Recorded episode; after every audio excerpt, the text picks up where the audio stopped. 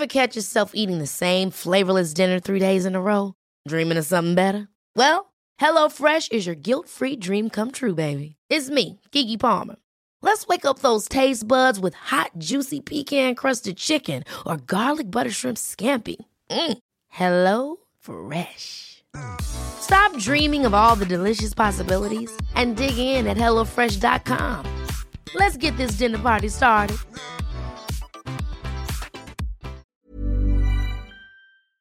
This episode contains stories that include racism and homophobia.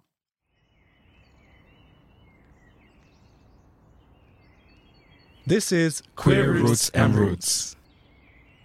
Stories of where we come from and how we move in the world today. We are a group of people living in London. We're gay or queer, and we're mostly men. And some non binary people who were raised as men. We're all either migrants to the UK and are racialized as being from an ethnic minority. Ill. That's just a crappier way of saying global majority. We all have different experiences and perspectives on the world. Some of us are racialized as black or brown, some as white. Many of us have experienced racism and xenophobia. Some, some of, us are, are gay and, and some queer. Some of us moved to the UK by ourselves. And some are from an ancestral line that includes migrants.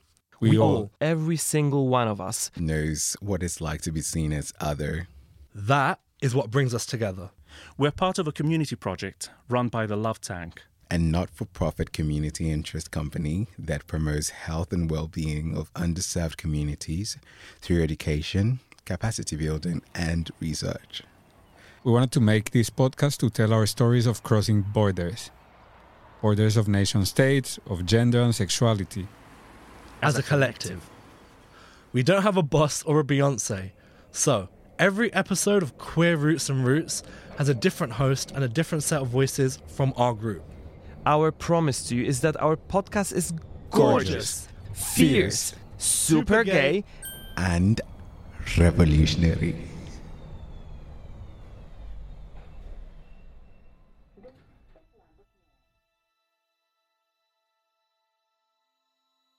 Yo, my name is Chase. I'm a 28 year old black gay brother from London. My pronouns are he, him, king. And for my episode of Queer Roots and Routes, I've chosen to focus on one of my favourite things love. In this episode, we have stories about the love of queer icons, the love of drag and how it can create community, and navigating love in London. I hope you get something from it. So, a bit about me. I'm a North London boy. I'm a Pisces with a romantic fish of the zodiac, and I'm currently single. I'm not on social media, but you can drop an email if you'd like to make an application. I grew up in London with my mum and my brother. When I reflect on it, my mum was definitely the first source of love in my life. She was and still is very affectionate, both verbally and physically, always hyping us up always telling us we could. I definitely went through the teenage phase and found her affection jarring, but ultimately I'm grateful. It's definitely informed how I show love, so big up to my mum. My mum didn't always get it right though. When I was 10, my mum decided to move us to Grenada. It's our heritage and where our grandparents are from, and we had been out there most summers, but going on holiday and living are so different. I guess her thinking was that she thought it would be a good growth experience for us, but I disagreed. I think we're encouraged to love where we come from, but truthfully, I hated living in Grenada. For me, London was home. I miss my cousins, I miss my friends. I felt like I was lacking in the love that raised me. I went to an all boys Catholic secondary school in Grenada. On paper, being a gay black boy, surrounded by other black boys, in the sun, all of us being sweaty, sounds like a dream, right? Nah, far from. I feel like I was made to feel different because I was an English boy. And I think because I didn't want to be in Grenada, I didn't allow myself to fully immerse in the experience. It didn't help that some of my teachers were openly homophobic, just at the time when I was realizing that I was gay. I knew that if I was back home in London, there'd be a certain level of protection that I didn't have in Grenada. But I did it for seven years. Big up to me. The older I get, I try to take something of value from most experiences. That's how we grow, right? I feel like my biggest lesson from Grenada was that I should try hard to find something to love about the present. I spent so much time longing to come home, I didn't allow myself to enjoy even the minor aspects of growing up in the Caribbean. Like, my regular escape while I was out there was one of the most beautiful beaches in the world. That's a blessing. That's love. I'm really lucky to have had that. Coming back to London by myself at 17 was hard. I even had to borrow the money for my flight, but I was so determined. I feel like I could definitely write the guidebook How to Navigate London as a 17 year old black gay boy on his own. The first chapter would definitely just be about sex. Reflecting on growing up queer, I've chosen a story from Roberto. You might have heard him hosting a previous episode of Queer Roots and Routes. My name is Roberto Tobar. My pronouns are he, him. I'm 36 and I am a fabulous flamboyant faggot. Roberto is about to take us to his childhood and how looking up at a man who shows you a way to be himself is empowering. Growing up in Mexico City, well, you have to uh, have in mind that uh, Mexico City is a very Catholic and quite a macho society, even though there is a lot of influence of queer people. And there's sometimes something celebratory about that, still very influenced by the church. But there was one character that challenged all of that. And this singer, songwriter, and genius called Juan Gabriel uh, I am an 80s gay. Uh, I was born in 1986. So, yeah, I think my first musical references are like late 80s, early 90s. Um, yeah, so Juanga in those years where like was at like the uh, peak of of his career. Every summer, we, my brother, my sister, and I will go to my aunt Chata, and her partner Rosita. Sorry. Sorry, just like I did, I never mentioned my tia before, so that was like, uh, so yeah. Every summer, my tia Chata will take us to uh, her summer house with Rosita, her partner.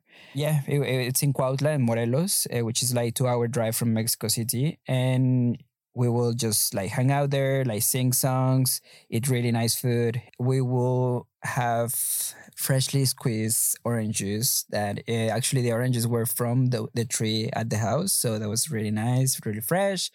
Um, we will have like uh, I don't know, like picaditas, this like tortilla with cheese and salsa, and um, we will go swimming and during the night like i'm actually uh, when the sun started coming down like my uh, aunt and her friends will get the tequila and like get a guitar and start singing all these characters. Actually my aunt introduced a lot of musical characters very important characters in my life which is like including juan gabriel ana gabriel uh, luis miguel and um, Vicente Fernandez. Uh, the last two are straight, and the first the first two are um, LGBT members. Uh, and and yeah, and just like obviously the tequila made effect, and they were like laughing, crying, and like obviously I remember this as like, whoa, there's some serious effect in these songs. You know, they were really feeling it. Um, so yeah, I think that like stayed in in in my head that, that like those feelings and those emotions that they were uh, portraying in those songs. With the context of my lesbian aunt, this one makes a lot of sense because it's called Mujeres Divinas of Vicente Fernandez, which is divine women. Obviously, in the beginning, like years, years when I was a kid, I didn't understand like my aunt singing, singing this song with like such passion and also um, Yo no nací para más, which is uh, I wasn't Born to Love of Juan Gabriel, which is a really tragic song and really dramatic and uh, over the top. You know, when people say like, "Oh, don't be so extra," well, Juanga didn't didn't uh, rule by that. Like he will wear like these super sparkly um, sequence jackets, uh, standing next to a group of mariachis, like super macho looking, but he was just yeah, over the top, like moving like the shoulders and I don't know, almost like a little bit of influence of Liza Minnelli. you know, it's like, yeah, he was extra. That was his thing, like being extra with drama and with happiness. But um, yes, this song is about um, I wasn't born to love. Um, and I, I guess that was another thing that unconsciously I related to, you know, like this feeling of and not belonging or like unlovable because of I knew there was something different about me and also I knew there was something different about Juanga and that I didn't really understand back then. Actually, No Tengo Dinero is the song that Juanga started his career with uh, in 1971 and it was No tengo dinero ni nada que dar lo único que tengo es amor para dar which is uh, I don't have any money um, the only thing I have is love to give, which is really positive. And yeah, that song, like I remember like thinking about it, about it because it was like kind of like, oh, is is he singing to? Is he one of us? Is, you know, like working class people, like I only have, which is like kind of like romantic if you want to call it like that. But yeah, it's it's not th- talking about what you own, but that you just have love to give you know, cheesy, but yeah, relatable. Oh my God. if I look at my younger self back then, listening to those songs of Juanga, uh, little Roberto looks uh, happy, very cute. Yeah, I guess protected and comfortable because I was with my aunt. Juanga's career was doing really good. But in 1985, a former member of staff published a book cual, uh, called Juan, Ga- Juan Gabriel y yo, which is Juan Gabriel and I, revealing intimate details of a relationship between the two of them, uh, which you will think that this will destroy a career. And also, it was the 80s, uh, you know, like there was the AIDS epidemic and like uh, gay people were didn't have the best PR back then. So um, yes, you will think that his career was over, but actually, I think there was a lot to destroy. If you want to, eh, like, it was like a big figure to destroy. So he stayed. In 2003, Juan Gabriel was confronted by a reporter and he asked if he was gay to what Juanga replied, it wasn't breaking news really. Like everyone knew that Juanga was gay. Um, but even though after after that, you could go to like I don't know, like really Catholic or homophobic households, and Juan Gabriel was playing, and when Juanga sings, you shut up. So that's that's a rule in Mexico, you know. Even though if you're a homophobic granny. Juanga has a lot of um, moments like that interview where he managed uncomfortable questions like that. And I connect with Juanga because of that. I connect with Juanga because of his sense of humor, his ambition, and his resilience. I also respect the the way he handled this harassing about like his identity and his uh, sexuality. Also the way he challenged all this macho industry of rancheros ranchero songs you know like uh, the the genre. In 2016 sadly juanga died.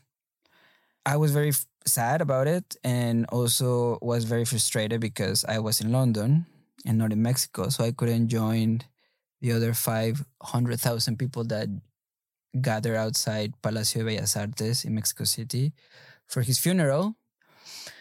But the only thing that I could do was to throw a tribute at the Queen Adelaide, where I played Juanga's songs. Queen Adelaide is a gay bar in Hackney Road in East London. And that night was uh, a night where other Latin, Latin American people attended, uh, other queer Latin American attended. Yeah, I felt connected with my friends and my family in Mexico, but also with Mexico as a country, with my roots and with my queer roots. I felt connected with my country, united in grief, but also united in joy of having experienced the influence of this fabulous flamboyant faggot. In 2014, I managed to see Juanga live. And at the end of the concert, there was a slide, like kind of like PowerPoint looking slide with a glitter rose. Uh, and you could see the phrase, never be afraid of being yourself, uh, which I think um, it was a perfect way of ending a Juan Gabriel song, a Juan Gabriel concert. Yeah, just to say thank you, Juanga, for for those emotional, over the top, dramatic, yet fabulous songs. I feel very uncultured when I say this, but I didn't actually know about Juan Gabriel before Roberto, but he's a proper queer icon. Prepping for this episode, I researched him to see how he felt about love. He once said, and I quote, I won't completely fall in love again because it is so deceptive. It has left me a bad taste. I relate to that. I wish I could give him a hug. I think we've all been there. When I think about love in music, I think about Beyonce's album Lemonade. I think about cheating and or being cheated on, the heartbreak, the anger, sitting with that pain. I think about allowing yourself to get to a place of forgiveness. I think about the process of working it out and eventually getting back to a place of love. And then to make an album about it, turning lemons into lemonade. That's some powerful stuff. Some might call it authentic, some might say it's marketing. Who knows? Anyway, from Queen Bee to a East London Queen himself, this is drag performer Polka Dot. My name is Robert. My pronouns are he, him. My age is 32. And fun fact, I'm a drag queen. Robert's done something pretty amazing with Polka Dot and their drag collective, so I asked him to tell me the story. So, my drag name is Polka Dot, and she came to life probably around 2017. It all started in East London, where I live. I went for a drag show. It was called the Shay Shay Show. And what I loved about that show, it was that it was very community based, very queer, unapologetically queer, and there obviously there were drag queens, which I was mesmerized by. I started to experiment. I started to buy heels, some jumpsuits, some wonky eyeshadow on my eyes. And in contrary to what I was expecting, in that space, people were appreciating and people were celebrating me each time, even though I was looking like crap. They were saying, like, you look amazing. And I know they were saying that not because I looked objectively nice, it was more to do with, like, we love the fact that you put the dress on and you're unapologetically yourself. So that's where I started to, you know, experiment with drag or like maybe gender expression because I probably wouldn't call it drag on the very beginning, you know. And then fast forward to probably a year after, I really wanted to perform. I was inspired on that show and a close friend of mine, Tin, said, Robert, I see that you really want to do it. The best way, he's a singer songwriter, is if you lock a date and then you, there's no turning uh, away from that. So we locked the date at Royal Vauxhall Tavern uh, for an open mic. I've asked my friend to teach me how to do uh, makeup. I bought some weird stuff from uh, Primark and I performed. My first uh, mashup was obviously Britney Spears and Beyonce, Toxic and uh, Upgrade You. And I was the stewardess. Loving that. Millions of people have lost weight with personalized plans from Noom, like Evan, who can't stand salads and still lost 50 pounds. Salads, generally, for most people, are the easy button, right? For me, that wasn't an option. I never really was a salad guy. That's just not who I am. But Noom worked for me. Get your personalized plan today at Noom.com. Real Noom user compensated to provide their story. In four weeks, the typical Noom user can expect to lose one to two pounds per week. Individual results may vary. I got standing ovation and I loved it. Um, I used to uh, perform in musical theater, so that was something that brought back memories. I guess it was back then, five years already, that I was living in the UK. I kind of forgotten about my creativity. So creating polka brought that back. Polka not only was my way of expressing my uh, creativity and um, you know putting a drag show, but also polka allowed me to discover more stuff about myself. I now, from a perspective of time, I love that polka allowed Robert to be who he actually is because in drag for example i would never even fear to approach the handsomest guy in the club and you know ask him for his number. But as robert i would never you know. But then at some point those lines between polka and robert started to blur and i started to become more unapologetical uh, as robert or i would be more uh, fierce and you know approach those guys that i like. And i realized that you know what? Thank you polka. You know you you made me realize that i can be courageous even without drag because drag is within me anyway. Polka is me. I'm polka you know? So polka dot was um, performing every now and then in london and then i created Slav4U a drag polish collective. We decided okay we're gonna put one off night at the glory just an easy one. The capacity is 80 people. If we sell 60 tickets it will be already a success Little did I know that we sold out completely. People were calling to the glory, asking for more, and that was in 2019. And now we are in 2023. We've had around 10 editions already. Uh, we've performed at uh, The Glory, where we started, at Clapham Grand. Uh, BBC did a documentary about us. We went to Latitude Festival, River Stage, you name it. We've been all over the place. And we have got plans, obviously, to take over the world you may ask, why did I even create Slav4U? Uh, initially, it was just me uh, having an outlet to showcase Polish culture, uh, show that I am Polish and I'm proud of it. Um, and I live in the UK and there's a big Polish diaspora. But then with time, I realized that it's not only about me; it's about the community. You know, um, a profound moment in in my time with Slav4U was after one show. A girl approached me. She grabbed my hands and she said, "Polka, what you did on that stage was so profound and so amazing that for the first time in my life, I felt that I feel like I'm Poland." But with the difference that here I can hold my girlfriend's hand and no one will punch me in the face, you know. So for those kind of moments, and I've got goosebumps each time that I talk about that. For those kind of moments, I create Slav4U. Is to show that you can be Polish, queer, and proud.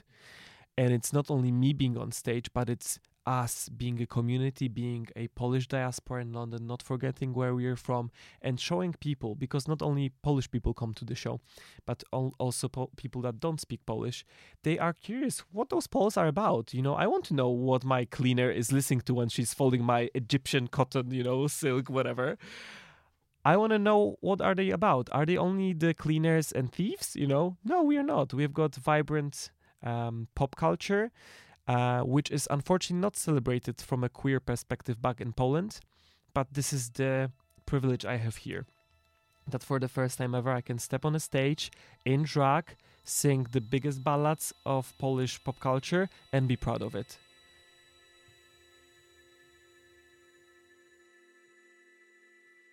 Massive big up to Robert for creating a community, a collective for drag and Polish culture. This is a massive act of love and I rate it a lot. Because I'm a bit of a nutter, my brain isn't always the kindest to myself, which is weird because I have so much understanding and love for others. But it's like when it comes to myself, my brain is like, uh, sorry, friend, we're all out. One time I was really down and I can't remember who it was or what it was, but someone or something was like, You need to define your purpose. It will help you stay guided in life. I sat with it for a few minutes. I opened the notes app in my phone and I wrote down my purpose.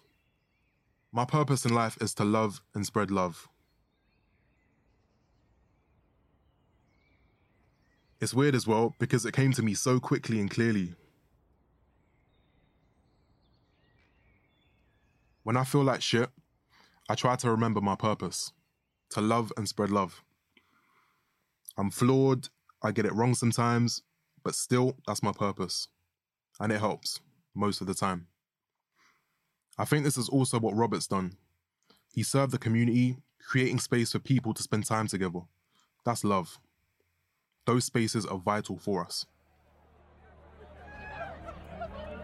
Yes, Naya.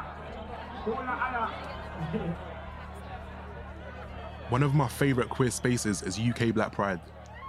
UK Black Pride was hands down one of the best days I had in 2022. I was with my boys Tokyo and Kamel, and it was beautiful. I did a bit of volunteering, handing out condoms and lube, mostly using this as a chat up line.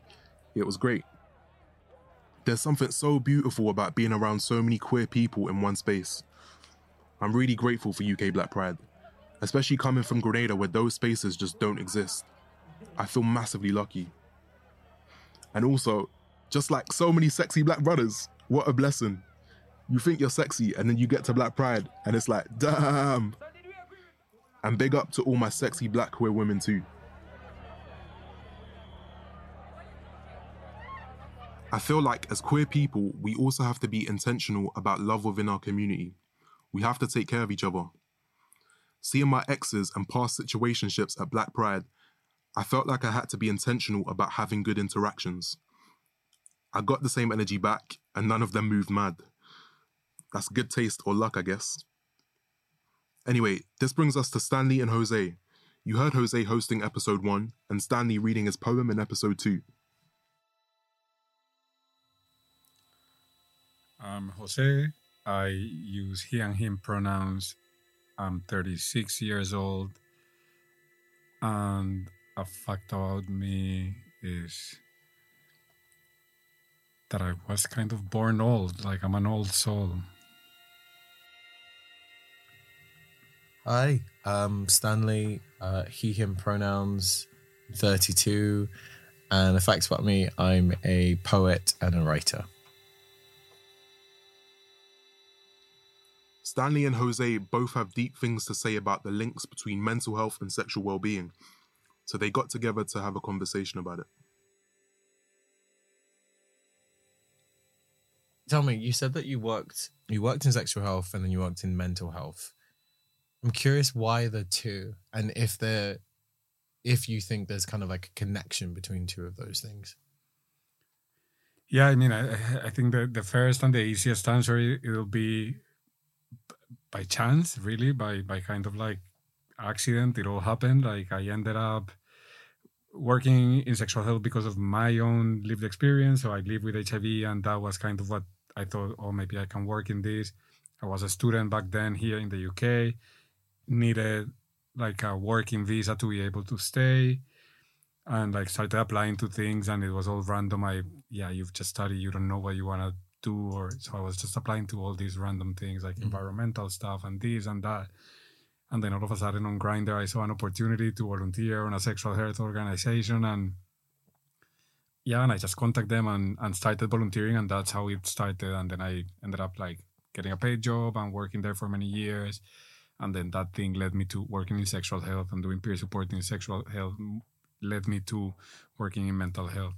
Yeah and i de- and i definitely think there, there there is a connection. There might be many connections different things but but i think it's very it can be very personal you know so it's very hard to talk about because because it might be different for you than than it is for me Mm. but definitely i can say for me there is a, a lot of things there to to unpack Sounds like it, definitely. And I think it's interesting because you said like, you know, it's it's I think it's fantastic that you work in mental health and also you work sexual health, then mental health. But you discussed actually um having HIV and and then finding that that kind of resource on Grindr. How has it been navigating those spaces, being diagnosed, but then also understanding and realizing that you know you equals you, and that there is a life outside of a diagnosis of that. Now, navigating those different spaces has has changed with time, like the and I think partly sort of the outcome of of doing that, or I mean, it's hard to explain. It, it's just the more comfortable I've been on my skin, the easier those spaces have been to navigate. When when I was at, at, at hardest times or in difficult places, mm. it was harder to navigate those spaces. Uh, I mean, there has been stigma and shame and like discrimination and, and a lot of things. And but I mean, these things always affect you, right? Like even if you think they don't, they somehow can affect you. Yeah, like I feel very steady with where I am. That to not let these things sort of bring me down. So yeah, it might have an impact, but I think I can somehow navigate them and I can see my feelings mm. around the situation or what happens online or whatever and to say okay this is not me. This is just a situation and and live with that. How are you able to kind of navigate that? Like how are you able to get this sense of like this peace and this clarity and and this kind of strength? Like where did that come from I, I mean, I don't know if I don't know if those were. Uh, well, that's how I see. It. Yeah, yeah, exactly. I, I don't like if, that. I don't know if those will be the, the the words that I describe. Like it never feels it, it never feels peaceful inside my head. I guess like very few t- or it does, but not all the time. So so yeah, I think yeah, it varies. It depends, and, and I'm sort of learning to to navigate the wave as as it comes. And yeah, but but but how is it for you? I mean, you. I, I was yeah, I was just mentioning how personal it can be that link between your well-being, your mental health, your sexual life. How how is it for you? How do you find it? It's an interesting one because um, so with my coming out, it was it was quite tough, and it was like I end up having to coming out properly twice, but uh, fun, not once but twice.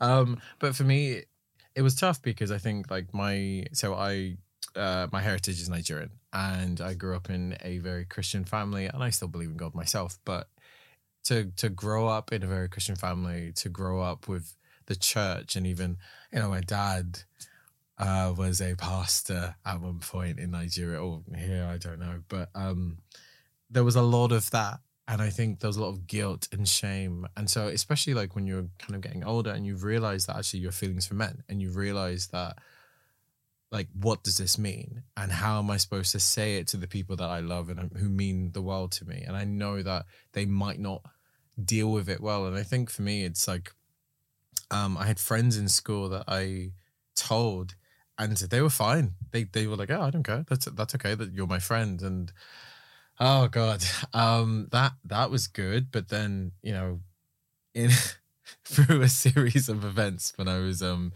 uh 17 basically family found out and i kind of went back in the closet. And so that that was kind of a thing where it's like okay like those kind of i guess a year and a half two years of being out being well semi out to some friends but um go back in and then i went to university and and stuff. And it was almost like you know through praying the gay away or kind of ignoring those things like it, it, that's not you and talking to people and having girlfriends stuff like that. And and it it was an interesting time because it was a thing where I realized, okay, like you can have feelings for a physical person, like, um, but I guess everything changed when I met my first boyfriend, and I think meeting him, and I was a bit older, and that was when I kind of could visualize those words of actually like, no, I'm gay, and this is what I'd say to family, and then still reconciling. I, I like when the conversation did happen, and it was it wasn't easy, but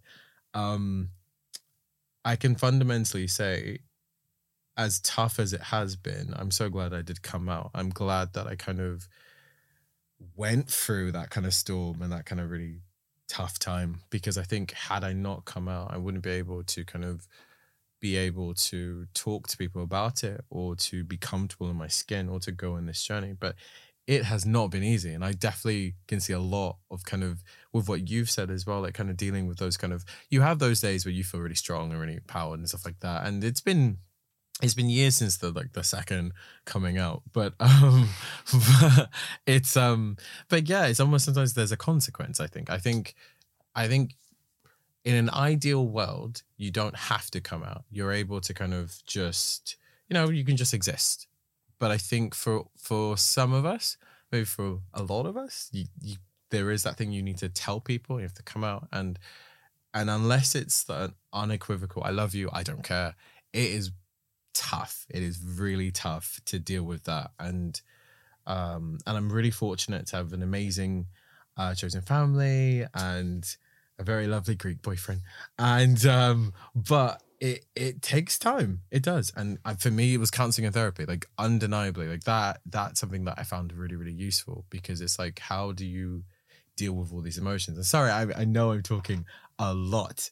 Oh no, that, that that's amazing. I mean, I guess you, you're making me think of, like you know, because you were talking about coming out once and coming out twice, and then, yeah, how how often we do this, and and how it can become a sort of never-ending process. You know, it's like Mm. we're as as as as queer and as gay as I am, and as as I as open as I am, I feel that I'm still that there's days in my life that I still have to come out again to to someone I've just met, to yeah, to a person, to, to the woman, very confusingly hitting on me on a bar Mhm. or things like that, you know. So it's like, that, does it ever end? That is, is there a point where Yeah. we don't have to come out anymore? And and then what's what sort of the impact of that? Because you're talking about like the the positives and the and the, and, and and the not so easy moments of of coming out. I think we learn from both of them, and I, and I think both of them in the long term can be positive, but but maybe but maybe this is maybe I shouldn't say this. Like you know what I mean? No, no, I get, I get where you're coming from. I mean, that's something I didn't realize, like, because I, you know, technically I came out a bit later, so I'm 32, but I probably was like in my late 20s, and so, like, I didn't realize it's true. You do have to constantly come out. You're, you're like, even when you meet someone and they say, like, "Oh, how's the, uh, oh, have you got a girlfriend?" like, well, no, he's not a girlfriend, and then, or like even work colleagues, or like even with like now it's like I said I've got a boyfriend now, but it's like even just saying pronouns like oh I'm I'm I'm, I'm with the partner and it's like oh him. In an ideal world, we wouldn't have to, or if we had to, like you know, give these kind of constant coming outs, people just receive them and it wouldn't like most people do not care. Most people have enough things that they're like they're dealing with, they're working with that that are, are they're going on in their lives that they do not care like what two adults consenting adults do in their in their life but that to me is an ideal world where no one would care and it would just be like, you can just do your business Is there some spaces in which you feel more or less comfortable in your skin? And and yeah, there are some spaces where I feel more comfortable than others. I, I I won't deny it. I love being around queer people. I love being around kind of queer um uh and I use queer because you know to encapsulate non-binary or or gay or lesbian or trans or anything like that. But I I it's nice being in those kind of really open, inclusive spaces. And I think when I am in those spaces, I can just relax and I can kind of like, oh, we can like, you know, be playful and insult each other and whatever. But I've noticed in very, I'm fine in straight places. I don't hate straight people. I must say that. It's an interesting one. I think, especially with PDA, that is definitely something I've realized because I've had, I, I mean, this, I'm on my third boyfriend now, which sounds funny, but um, that's something that I had to navigate, you know, being so closeted and and then finally coming out and then like oh how how do i how do i deal with this like do i hold his hand and you know and and being really aware of kind of people and are, are they going to judge us? Are they going to so i i always for me it's like a sense of self-protection. Like i just look around like is this a safe space? Yeah like i definitely have found that. But what about you? Like how have you found like do you think there's that link or that sort of thing about safety and being queer or being out or being a migrant and all those things? Like or do you do you know what i mean? Yeah. I mean, the, the, first thing I was gonna say is you're quite young. You're you're, you're doing a good collection of of boyfriends, ex boyfriends in the process. But I'm just gonna leave it at that. Good for you. And, Okay. and then it's interesting because I don't I don't think I ever feel fully safe, and and perhaps this has to do with not the safetiness of the environment, but my own sort of personal anxieties or or or stresses or concerns or whatever it is. But yeah, I think I assess those different spaces as as I come into them. Wherever I am, I try to figure out if if it feels safe, if it is safe. Of course, there's some spaces that are more welcoming than others, and in which I yeah, there's very little sort of risk. Uh, but yeah, I, I- think the, the most interesting bit is, what- is what you were saying, and yeah, it's it's like all of a sudden, I'm steering this political conversation that that which wasn't my intention, and and this has happened with exes and with friends, and like, uh, but but just saying how I feel about this government or or migrants crossing the channel or or or people experiencing food poverty in one of the wealthiest countries in the world, then of course it becomes political. But I think these are the sort of things that I just care about and and and that I'm not gonna sort of stop talking about it because other people find difficult or challenging. And again, I assess the mood of the room and don't mm. bring don't bring these conversations in. Yeah, I don't want to be the party pooper like talking about like food poverty in the middle of the party, but It's an interesting one. It's almost like you you pick your battles, like from the sounds of it. It's like you wanna like it's not like you said, like you don't want to be a party pooper, but it's it's a it's a sense of okay, is it safe for me to bring up this topic? Is it sen- safe for me to say how I really feel about something, or do I just quietly sit there and just nod, or just remove myself from the environment?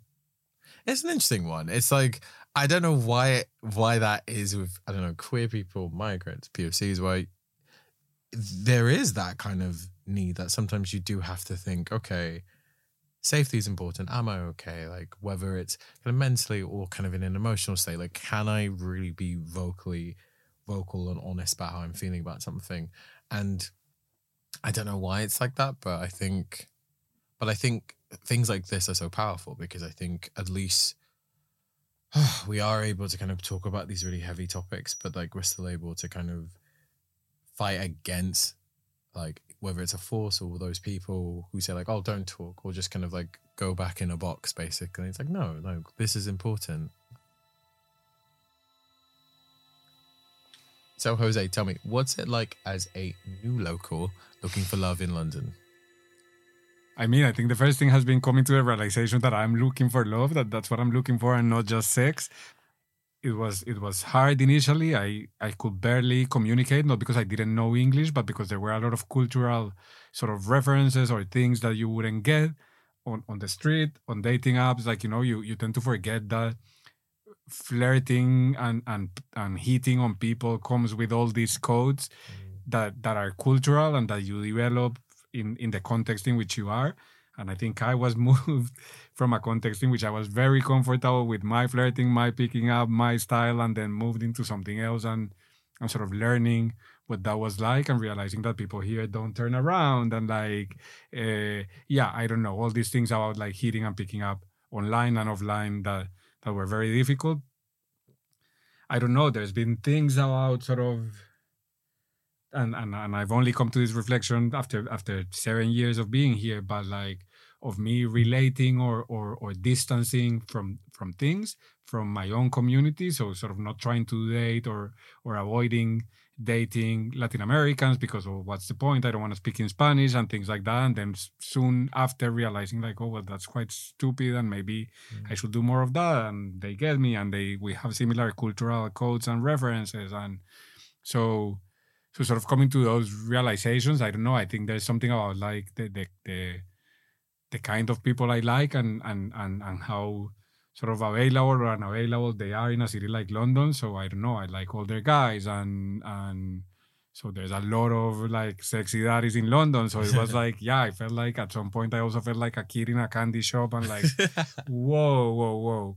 And that has come with like its own challenges you know i mm. think yeah, I, I came from an environment. I'm, I'm not. I'm not saying a city like Bogota, which is a big capital. A lot of people doesn't have a massive sex scene. It does, but like I don't know. I just feel that London is like this, like super overly sexual city in which sex is available all the time. So I also gone through a process of navigating how much sex is too much sex and learning to to set my own boundaries and yeah, and to not let sort of all the bright flashing lights of the big city sort of blind me.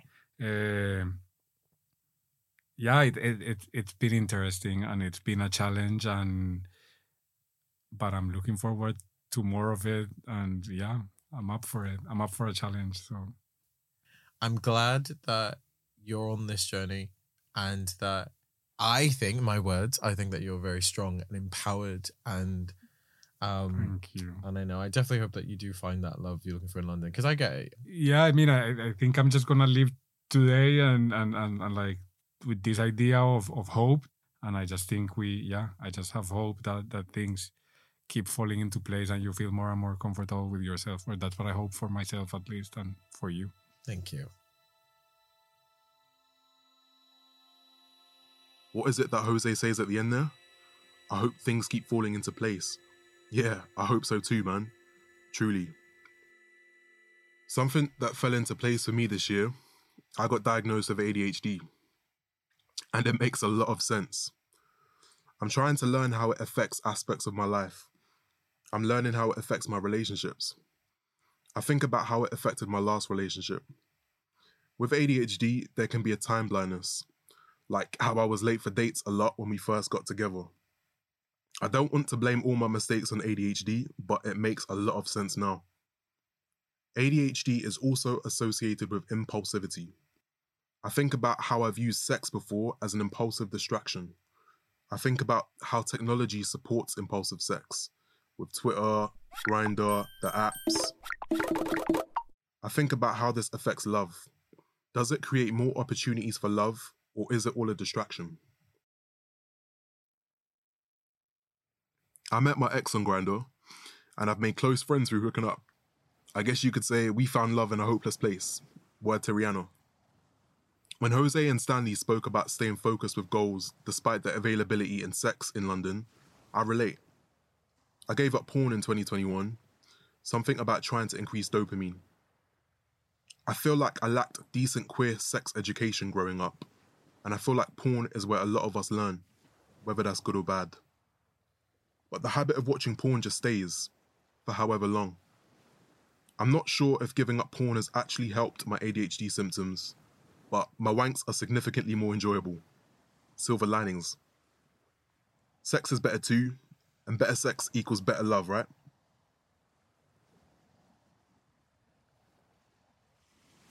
Hearing the stories from Roberto, Robert, Stanley, and Jose reminds me we're all just navigating love at our own pace, trying to make the best of it. But still, as the romantic sign of the zodiac, I have to champion the importance of love. Make time for it. Self love, platonic love, community love, or romantic love. And if you take one thing from my episode, if you see me on Grindr, show me some love.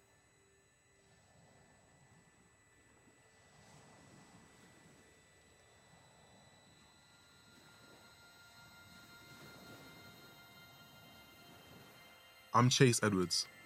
Thank you for listening to my episode of Queer Roots and Routes stories of where we come from and how we move in the world today. If you're a young person experiencing homelessness of any kind or want to help someone who is, there's a charity called DEPAUL. DEPAUL offer emergency accommodation through their service called Nightstop. I used Nightstop when I was 17, coming back from Grenada, and I appreciate it a lot. A link to the charity will be shown in the show notes.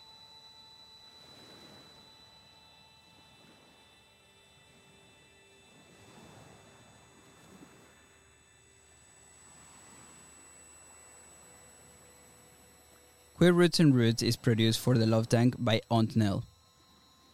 Produced, edited, and engineered by Tash Walker and Adam Zmith. Assistant producers Saaqib Afzal, Jose Carlos Mejia, Amardeep Singh Dhillon, Chase Edwards, Stanley Iyanu, and Rad Konieczny. Music by E. Doi. Creative design and artwork by Richard Kahwagi. Recorded at Pirate Studios in Dalston and Hackney Wick, East London. Executive producers Marc Thompson and Dale Taylor-Gentles.